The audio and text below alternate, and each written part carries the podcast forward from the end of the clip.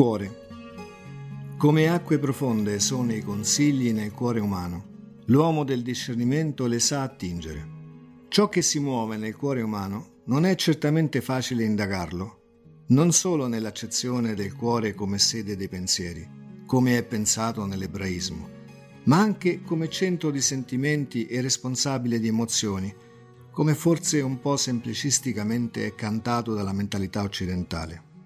Per orientarsi in questo profondo mare ci farà luce la parola di Dio, come è detto, alla tua luce, Signore, vediamo la luce, e lampada ai miei passi è la tua parola. Vorrei soffermarmi su due luoghi nei quali si fa menzione, tra i tanti, del cuore dell'uomo in relazione a Dio, per vedere se le azioni che ad esso si riferiscono possano meglio aiutarci a capire la grandezza e il limite.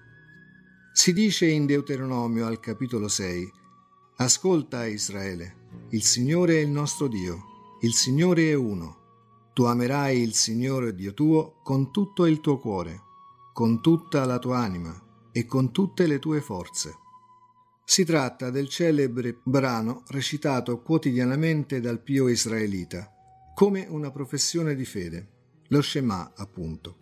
Vi si raccomanda di amare Dio con tutto il cuore, come dire che l'amore di Dio deve poter occupare interamente il luogo da cui formuliamo i nostri pensieri e i nostri giudizi.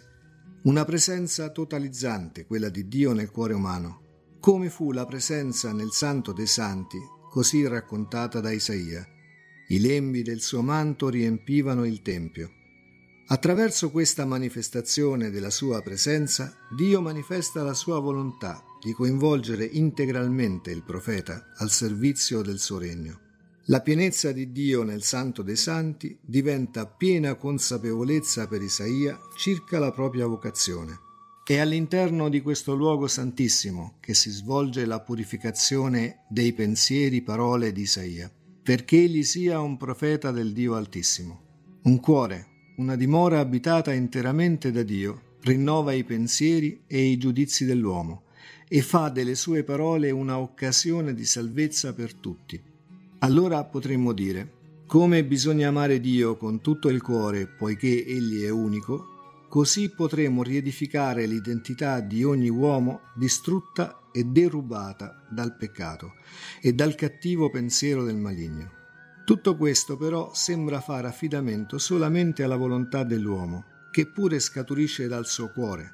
Dice infatti il Cabasilas che il ricordo di Dio fa scaturire il desiderio del bene e questo si traduce in azione salvifica. Il cuore dunque sarebbe capace di lasciar agire la volontà di Dio per realizzare il bene. Ma cosa convincerà questo luogo eletto a diventare una dimora permanente di Dio? come si esprime San Francesco, e a guarire la cattiva inclinazione. Sarà proprio la riflessione sapienziale a venirci incontro, proprio da dove eravamo partiti. Dice infatti il libro dei Proverbi, confiderai nel Signore con tutto il cuore.